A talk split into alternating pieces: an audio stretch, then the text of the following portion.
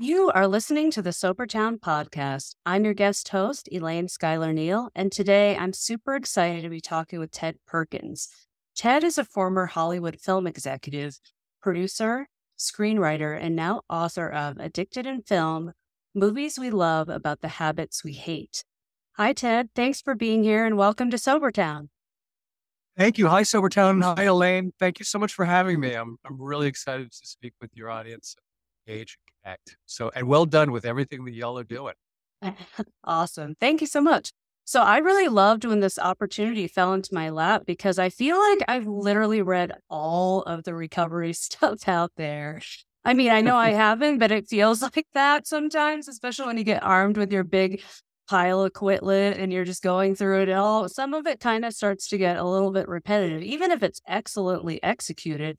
So I was really yeah. curious about where you were going to go with this concept. And just to give our listeners a little bit of background, so you watched 100 films about addiction and recovery in 100 days and ultimately chose 27 of them to write about as part of your own recovery journey from drinking. Am I saying this properly? Absolutely. Well, it's funny you say Quit Lit because I had read every Quit Lit book as well. And I got a little bit sort of like, all right, mm-hmm. where do I go now? And I thought, well, I can go deeper into more professional literature and peer reviewed papers and everything. But I thought, well, that's kind of boring. And then I realized that I, I really loved films and I realized that there were some really great films uh, about addiction recovery that that I thought really could have an impact. So I actually just started watching movies with my iTunes account and actually probably watched more than 100 movies, but I chose uh, like 27, 28 movies that I thought were really not just emblematic, but but very important in terms of what they had to say about, you know, addiction, the causes of addiction, recovery, successful recovery, not so successful recovery, and um, and sort of flesh out more of the sort of the dramatic and story elements of what a, the addiction and recovery story is from a heroic storytelling perspective as it's reflected in films. And then as I did more research about the films and I'd been involved in the film industry, I, I remembered how difficult a lot of those films were to get made mm-hmm. and how challenging they were to market and how there was some really interesting backstory to that and how my career in Hollywood, when I worked at Universal and Warner Brothers, I had tangentially touched upon several of these different movies um, and these projects along the way. And so I thought there was a very inter- interesting con- confluence of, of, of, situations and a fun topic to write about, um, about how movies can help people in addiction and, and recovery and say something important about, you know, addiction as a, as a pathology. I really loved it. And, you know, it was a lot more historical philosophical and even political than I thought it was going to be. And it's great too that you voiced your own book because now that I've listened to it all, I kind of feel like I know your full voice. I'm so thrilled to hear you in person after listening to your book, by the way. Oh, oh thank you. So, I mean, it's clear then that you wanted to write a book that wasn't kind of like this cursory top level look at addiction. And it sounds like that was really intentional uh, from the from the get go. I mean, how do you kind of how did you kind of break that down when you're kind of tackling this massive topic of addiction? Um, well, it's a lovely question, and I don't I don't really have an answer, but I I'm wondering if people, or I guess there's a lot of people like this that you sort of like find where you're going once you start the journey. And I didn't really mm-hmm. have a firm view as to what I was going to write about or what was interesting. I just knew that I wanted to write about certain movies and tell people why I thought they were important and how they could be helpful. And so after I wrote one or two chapters, I kind of found my voice and I realized that by talking about certain movies, I could talk about the historical context around when the movie was made and where society was at that point in its overall conversation about addiction and recovery.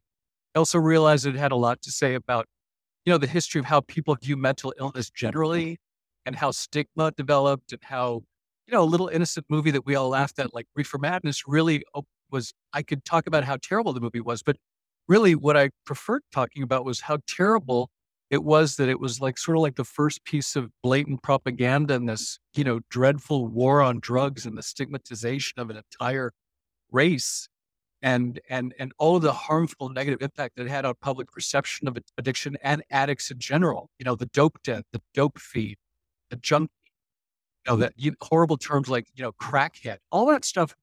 You know, started with movies and propaganda, and and I wanted to show how films were part of that political discourse early mm-hmm. on. And then as I started exploring more and doing more films, I realized that you know they had deeper things to say about where where society's view of addiction is now, how treatment approaches are are changing over time, how there's like a very interesting sort of dynamic of you know SAMHSA and, and, and national organizations uh, taking a second look at harm reduction or a more serious look at harm reduction and, and maybe even seeing that maybe abs- total abstinence is is not something that necessarily mm-hmm. works in every mm-hmm. circumstance. I mean, it's it's, it's just a very dynamic landscape. And since I work in, in the recovery space, I, I do uh, videos about addiction recovery.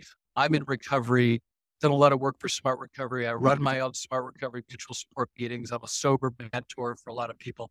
And I read a lot about the space and I have a lot of really very deep relationships with, with opinion leaders and therapists at very high mm-hmm. level. And I wanted to sort of take what they're saying and put it in the form of an entertainment read that would be accessible to more people who could, like, yes, you're there to learn about the movies, enjoy the movies, but I, I wanted to say a little bit more about where we are and where we've been.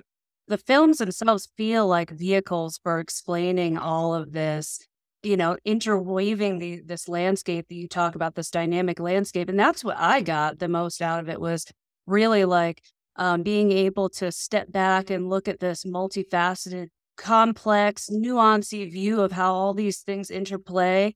And I just love mm-hmm. the idea of doing that through films because films are so relatable as well. So it's almost like you're being educated to historically through these pop cultural references without you even realizing it. And by the way, since you mentioned Reefer Madness, I love that deep mm. dive. I had no idea the origins of that French film from 1936 and how it mm. ultimately morphed into this cult classic and then ended up influencing the actual legalization of marijuana. I just found all that stuff so fascinating. And did you find that you had to do a lot of historical research for this, or was this all information that you already kind of knew? Well, a lot of it was stuff that I'd already known, but you know, like you, the the quit lit, like you know, of course I've read Johann Hari's book, and of course I've read, you know, you know, Chasing the Scream, and all of all of those kinds of films that touched upon a lot of that information, and I had it already in my brain.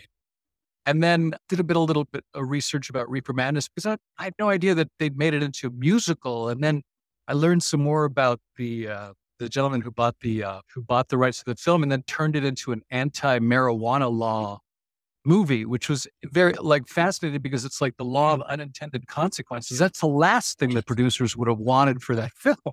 And then and then the irony of having, you know, Robert Shaye, who actually I know. And I actually asked him once about the movie and he laughed. He thinks it's hilarious that Robert Shaye was the was the head, the person who started New Line Cinema who's responsible for you know some of the biggest movies of all time like the lord of the rings trilogy etc uh-huh. you know he started his company based on midnight showings of the movie based on the premise that it was such a piece of crap that that stoned audiences would like smoke pot like i did and watch a midnight movie and laugh their asses off like i did. So you know at the time i thought it was very funny but then as i dove deeper i realized I was laughing for the wrong reasons. And I knew then what I know now. I'm I don't know if I'd be laughing. So I thought it was very uh very interesting how the, the law of unintended consequences. And yeah. and another thing I bring up a lot, I think you probably saw, is that I'm a big fan of what uh, uh, Mark Twain once said, and it's variably attributed to different people. And Steve Allen apparently said it. Mel Brooks apparently said it. But you know, tragedy equals comedy plus time, or comedy equals tragedy plus time. Uh, no, it's it's comedy equals tragedy plus time. So eventually, we do end up laughing about certain things, but in reverse, a lot of time things we eventually felt we were were funny ended up over time to be not so funny. And in a sense, it's some allegory and a metaphor for what addiction is. It's like, yeah, drinking and partying was all really fun at the beginning until it wasn't. so you know, you start with like comedy, then you add time, and suddenly you end up where a lot of people in recovery are, which is a tragedy. So I want to go back to something that you mentioned early on in this chat, and that you also talk about early on in your book about how challenging these addiction recovery films are to get made. Do you feel like that that's changing or will change in the future? I do. Uh, there's a big change in the industry, you know, and I think a lot of it has to do with like Netflix, international production. A lot of these things like the internationalization and local films being a big deal in the streaming platforms of Netflix, etc., is very important because it gives a room for other types of stories that aren't big blockbusters. And I think, you know, movies like Ben is Back and uh, Beautiful Boy, and while they weren't huge blockbusters, Hollywood does eventually take stock of the fact that art sometimes has to imitate life. And, you know, the news of overdose deaths, fentanyl, is such a big story that it's unavoidable in many contexts. So Hollywood is, I think, more open to reflecting reality, but also cognizant of the fact that it's kind of a bummer and it's not always a happy story. And and those kinds of stories are difficult to tell. Mm. And also, I think Hollywood is reticent because once you when you make a movie about a thorny subject like this, you always open up yourself to criticism from some faction that's going to say that you either didn't portray it accurately or who the hell are you to talk to us about addiction right. when you're Hollywood? So, you know, it's very difficult. So, uh, that's the point I try to make in the book is that the people who made these movies took huge risks to their reputation because you know, the uh, the audience could have said like, oh, "What a complete bastardization of a story," or "What a topical solution to a huger problem," or like, "How superficial do you have to be to to do this melodramatic movie about a serious topic?" I mean, movies like Four Good Days, which I talk about in the book, you know, a lot of the critics said, "Oh, you know, it's just bland melodrama," but of course, that's exactly what you would expect to hear from somebody, a critic, who doesn't have a son or daughter who's in rehab or who's had to prostitute themselves in the back of a truck station for heroin or gone through that trauma. For the rest of us who understand that topic very well, the movie is actually a tour de force. Mm. And, uh, and that's why I wanted to bring those kinds of movies to attention because a lot of times you have people who think they're, you know, they're judging movies on the basis of their own criteria in terms of like what they consider to be relevant or not. And what the audience considers to be relevant is not necessarily what the addiction recovery universe considers to be relevant or helpful. Right. So that is the disconnect that I think is changing because now with more streaming platforms, Amazon and and more buyers in the marketplace willing to take riskier bets on things, I think we're going to see more movies that really touch upon this this issue in a very meaningful way. I mean, we had a little bit of a sidetrack with uh, with a million little pieces when it was you know, they made a movie about that, but they shelved the movie because they realized that the memoir was actually more fabrication than than actual fact. So that was a little bit of a step backwards, but but still the intention was there, so that's important. So similar kind of question related to film. So there's this chapter in your book about Crazy Heart with Jeff Bridges and A Star is Born with Bradley Cooper and Lady Gaga, where you talk about the real world pressures that country music stars are under to emulate certain alcohol fueled behavior in order to achieve a success. And then those stats that you shared about country music songs were mind blowing. Go yep. on to say they don't just have to drink a lot of alcohol, they have to sing, sing about it too, referencing a study that found that over 40% of country songs mention alcohol in their lyrics, and that country music has the second highest level of mentions of alcohol after hip hop. To weave this back into film, it's kind of a tangential question back into film. You know, as a former film executive and producer, do you think there's similar industry led pressure to weave alcohol into films and shows as in, in these other industries such as music? Yes. And um, sometimes it's unfortunate, other times it's just a reflection of reality. But I'll give you certain examples. And, and, you know, I don't have the answer. The thing about Hollywood and entertainment is that ultimately the audience decides what is relevant, what's useful. But there are some elements of like things that are not necessarily helpful from certain perspectives. Like there's a show on Showtime, which is about an alcoholic father with a dysfunctional family. Shameless is the, is oh, right. The, yes. The, the series. So that is funny. It's played for a laugh. But I mean, at the end of the day, the pitch is alcoholic father, totally dysfunctional, and hilarity ensues. Isn't that funny? And so, yes, the way that they execute the show is funny, but the premise itself is troubling from the point of view of like, well, are you trying to sell us on the notion that like alcoholism in a family is actually funny yeah. or can actually cause something positive? I mean, the answer is definitely no. And then you've got a show like Nurse Jackie, where you've got a nurse in a position of responsibility who her big character trait is that she's an addict. So, is that a good message to be sending to people? I mean, is that a accurate reflection? But or conversely, by showing her as a fully dimensional human being who's gotten herself into a problem shared by many, and to see how she extricates herself from that problem and then recovers and then turns into a better person, is the value of that character arc does that override the negative impact of her starting out as an addict and the glorification of addiction to begin with? And the answer might be yes. There's another show that I can't remember with um, with that female comedian. It was just on Saturday Night Live. Amy Schumer.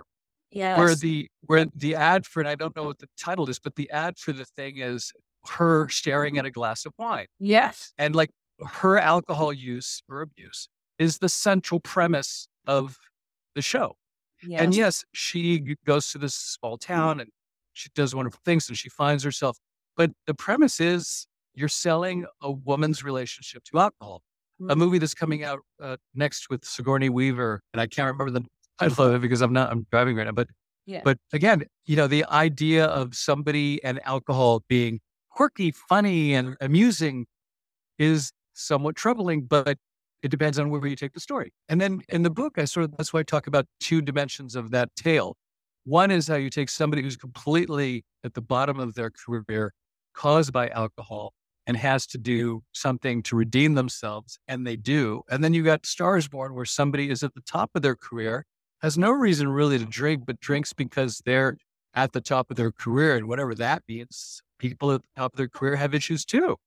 You know, uh, maybe they think they're a fraud. Maybe they think they don't deserve it. Maybe they just can't deal with the stardom. Or maybe stardom is just, you know, an incidental factor in what's an overall trauma that has nothing to do with them being famous or being an artist. Mhm. Um, so which shows that, you know, addiction really doesn't discriminate by job description either.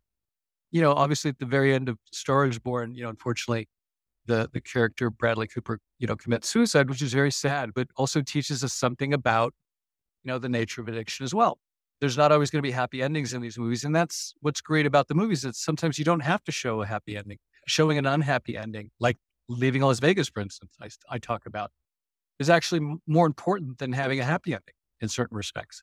That's what I love as well. That it's um, not just that Hollywood ending, but you do talk about that. You do talk about um, the challenges there of not having that Hollywood ending for some of these, and even some of how these stories were changed from the book version to the Yes, version. I yeah. thought was really fascinating.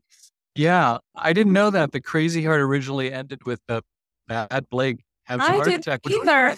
which is very sad because like he finally got his shit together, and you know he could have, you know, and but I like the I like the Hollywood ending because uh, it's while it is improbable, it is possible, and that's you know a lot of time addiction seems like such a hopeless thing with the statistics and. 90% of people are going to relapse. It's just, it seems like just this insurmountable problem. So sometimes seeing somebody succeed against all odds, it just gives you some hope. And sometimes hope is all you need to make it to the next step I love for the next journey in your recovery. Absolutely. So I want to ask you about triggers. So for a couple of these films, you kind of give a bit of a disclaimer about potential triggers at the beginning, such as the uh, Danish film Another yes. Round, starring Mads Mikkelsen, Yes. Nicholson, which admittedly I have wanted to watch since it came out, but I'm honestly worried about being triggered. So, what do mm. you say to those in recovery who want to read this book or even watch just films about recovery and addiction who are indeed truly worried about being triggered by the content, by the subject matter? Well, you know, I've had many, many arguments with people about this, and I've considered this thought deeply. And some of my own work in the recovery space has been censored or changed because of this issue. And I don't have a, a pat answer. I don't know what the answer is, but I think one thing to consider is that with in people who are in recovery, if you show them images of people at a bar drinking champagne in a consequence free environment gratuitously, that is definitely kind of like an, it's not just, it could be triggering, but it's kind of in bad taste. Like you wouldn't, you, know, you wouldn't show, you know, a movie featuring cocktail parties um, at a rehab facility any Right. more than you would have like a, an addiction treatment meeting at a pharmacy, for instance Right.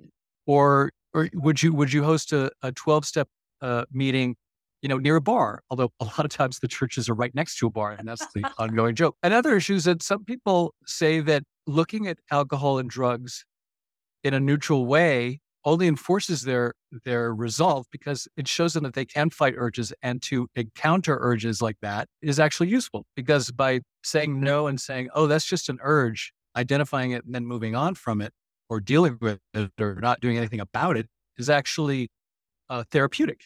Um, and there's a lot of people who come to my meetings and who report that they sometimes go to 7-eleven they look at the liquor in the liquor cabinet they say nope not anymore nope not happening and that's sort of like their daily little thing to do to remind them that they don't want to drink anymore. Right. Other people might see that as like, oh my God, I'm in a 7 Eleven, and I see alcohol. But the issue is there's alcohol everywhere. I mean, there's, there's triggers 24 7 everywhere I drive, and I'm driving around right now.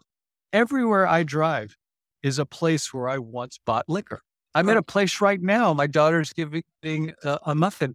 I used to buy liquor here. There's no question. So premise that um, that this will cause problems or watching movies will cause problems um, is not necessarily true, but something to, to, to, account. But I say that in the disclaimer of the movie, um, uh, another round. But I say it in a context which I think is is quite funny, and I, I wanted to make it funny.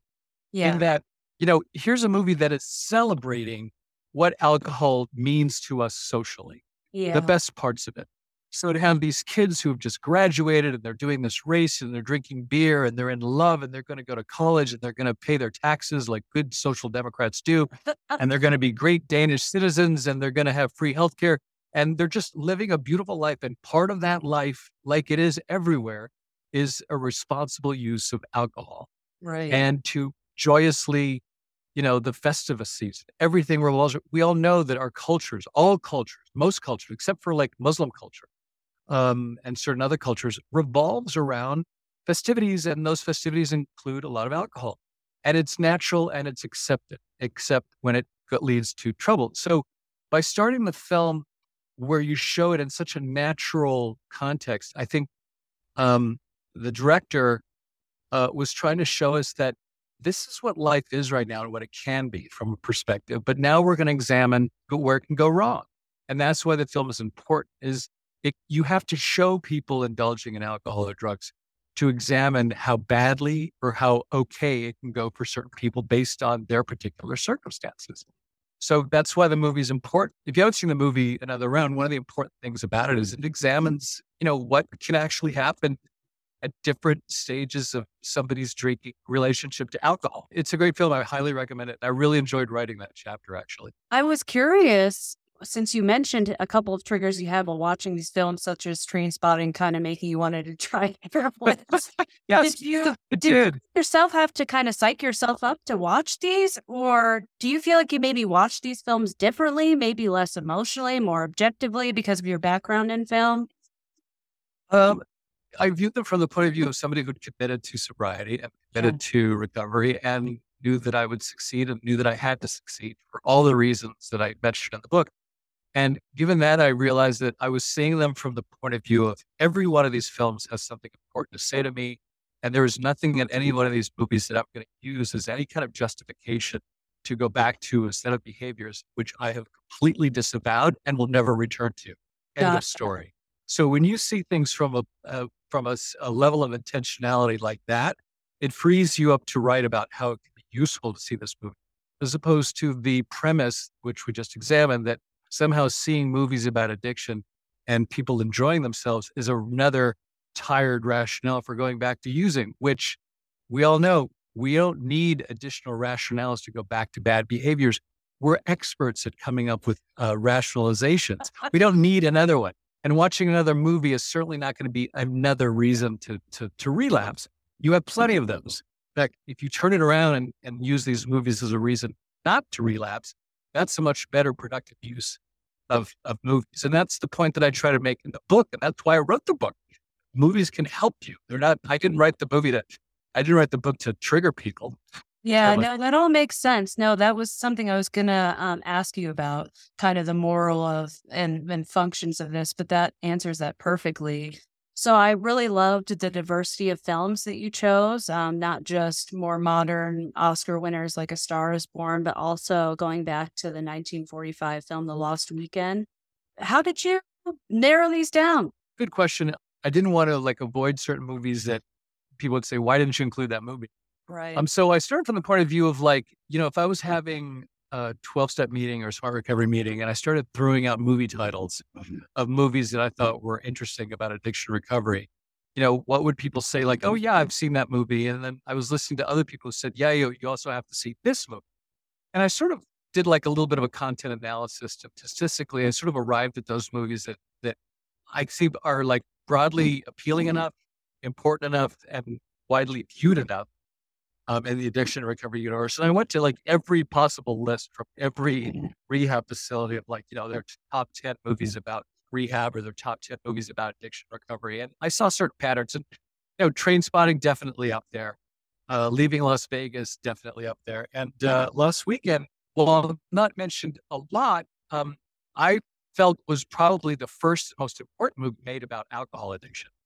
Mm-hmm. And there was an incredible story about you know when it was made, how it was made, the awards that it won, and where we were as a society when it was made. So I thought that had to be, um, and that's why I started the book with that film. And as time went on, I found other films that I thought you know were very very interesting about that, and a lot of them are very well known. I mean, I don't think there's, I'd say nine out of ten people recognize. I'd say sixty percent of the movies in that list. Oh, um, and if they and if they don't, then or maybe fifty percent, but but if they don't, then that's what's fun about the book. I've I've had some complaints actually that people say, I, I should have gotten this in audiobook because I get the book and then I want to see the movie. So I leave the book, I go see the movie, then I have to come back to the book and that's the book all over again. It's like, well, that's a really great problem to have. I'm really excited by the fact that that uh, I'm causing people trouble because they want to go see the movies because they're actually using the book for the purpose that I really intended it to be used, which was to reflect and watch the movies. And I should be getting a kickback from Paramount I Studios. I mean, I mean, you you should know all the people. so why not? Ed, yeah, yeah. Well, if I ever if I scale up to like millions of people seeing those movies, I'll try to get a deal where there I get the movies at wholesale and, and give them to people for free. Are there questions that I haven't asked in this chat that we've had that you think are important for potential buyers of this book or potential, you know, uh, people who might be interested in the subject matter to know? Oh no, I think you asked wonderful questions. Um, but I think uh, the thing I want to leave people with, and it's sort of, you know, sort of like an answer to many of your questions, is that, and something I say at the at the beginning of the book is that, you know, recovery from addiction is is really difficult, and the addiction is very difficult. And a lot of people, like I, uh, when I was in the throes of addiction, felt quite hopeless. And, uh, you know, I thought I was broken and this will never, I'll never be able to fix this. And after relapsing many times, I, I thought, Jesus, maybe this is who I am. Maybe the disease model is true. Maybe, and I realized that, you know, mentally speaking, people like I did, can really psych themselves out and make a troublesome circumstance even worse um, to the point where you get into a hole that you can't dig yourself out of without great pain or catastrophe or or hurting others. And I wanted people to know that I've been there, and I know that a lot of people are still there. And I found a combination of things really work, which like smart recovery meetings, seeing a psychologist or psychiatrist from time to time, family support, engaging with people, writing this book, doing things, you know, engaging, etc., and watching movies. And so it became part of an overall strategy to get better. And I think a lot of people think that there's only one strategy to get better, which is I got to go to rehab. I got to bite the bullet. I got to spend 50 grand at Malibu residential treatment rehab. When I get out, I'll be completely cured. I'll never have any sort of urges again. It'll be a beautiful brand new day and I'll be a brand new person and I'll never mm. have this problem again. And the rest of my life is going to be rosy perfect. And that is an expectation which is created by both the recovery industry, but also by people's expectations that there's always going to be fast cures and quick solutions for all of life's problems when we know that that's not the case. And so the point I mm. was trying to make is that movies and watching movies can be an entertaining and didactic way of looking at these issues seeing other people who've gone through these issues and come out the other end successfully. And, but also realizing that it's not a quick fix, that, you know, life goes on. Tomorrow's another challenge. There's another urge waiting for you right around the corner when you lose a job or something happens or you have a death in the family or for whatever reason you go to a cocktail party and you had no intention of ever picking up a cocktail and for some reason you just do because you do and you can't even explain why you did so you know life continues to happen to people to all of us to me to you. And so you know i think being in touch with uh, different ways of recovering and and keeping that recovery ongoing is I think is important. And that's why it's sort of like my little like little my little contribution to the conversation is that you know sometimes films can help you. And and if you think about them and you watch them all the time anyway you know look for little bits and pieces in every story that you see and see how you could uh, use it to inspire your own recovery or inspire others in their recovery if you're helping other people recover as well Wow, Ted, that is a great way to to wrap up this chat. I love those insights. It's very hopeful. Um, and thank you so much for talking to us today. I just really love the thoughtfulness of the book, but it's also just a fun and punchy read. So anyone who is interested in picking up a copy, it's obviously available on Amazon. Everything's on Amazon. You can also visit your website at addictedinfilm.com. Yes, thank you. And um, if I can relentlessly promote something else, which is which is really taking off, and I think it's really fun. I started the uh, the Addicted in Film Movie Club, um, and oh. we're up to like 200, 200 people. It's just crazy. But basically, it's sort of like just a, a great group of people. There's like a monthly e newsletter. I make videos. I put on YouTube. We have a YouTube channel where we break down movies. And the first episode of we have a, a TV show called uh, recovery on screen where I, where me and a Scottish friend of mine who's in recovery break down Trainspotting and what it meant to us. And he's Scottish. He's like, you know, he's in the middle of that. He knows all about that movie. So it's a really fun, you know, little fun pieces of content that we share with our members and, you know, unpublished chapters from the book. And also we're going to start watch parties where on Amazon Prime, where we're going to watch like Reefer Madness and, and you can join in real time and comment, uh, almost like it was a live stream. And then we're going to have webinars right afterward where we talk about the movies and just chat it out and make it like a make it like a 12 step meeting, but talking about the movies that we all just saw. Oh, that so, is uh, awesome. I love that idea. That yeah, is please cool. And I think that's just yeah. like pops right up for people to join when they hop on your website. Yeah, it's it's hilarious. And I'm very happy that um, also the treatment community seems to see promise in this. There's a recovery center called Above and Beyond in Chicago, which does amazing work for that, a very difficult part of town for that community. And they're going to host afternoon movie watch parties in their therapy protocols and using the book to guide the conversations um, and do that every week. And and we're also uh, try. I'm also trying to get the book into several treatment facilities who see the value of this as a therapeutic uh, module that can be part of uh, a facility's continuum of care. So I had very modest ambitions for this book, but to see now that this can actually be used in a therapeutic environment, but also as a piece of entertainment in the general book market is just thrilling. So thank you to everybody for your support of the book. And and I hope my snarky sense of humor doesn't put some of you off. But I I I wanted to get a couple of laughs too, because like I said, tragedy plus time equals comedy. So, you know, I was tragic some time went through and now I'm laughing at my own recovery. So there it is. That's a good place to be, I think.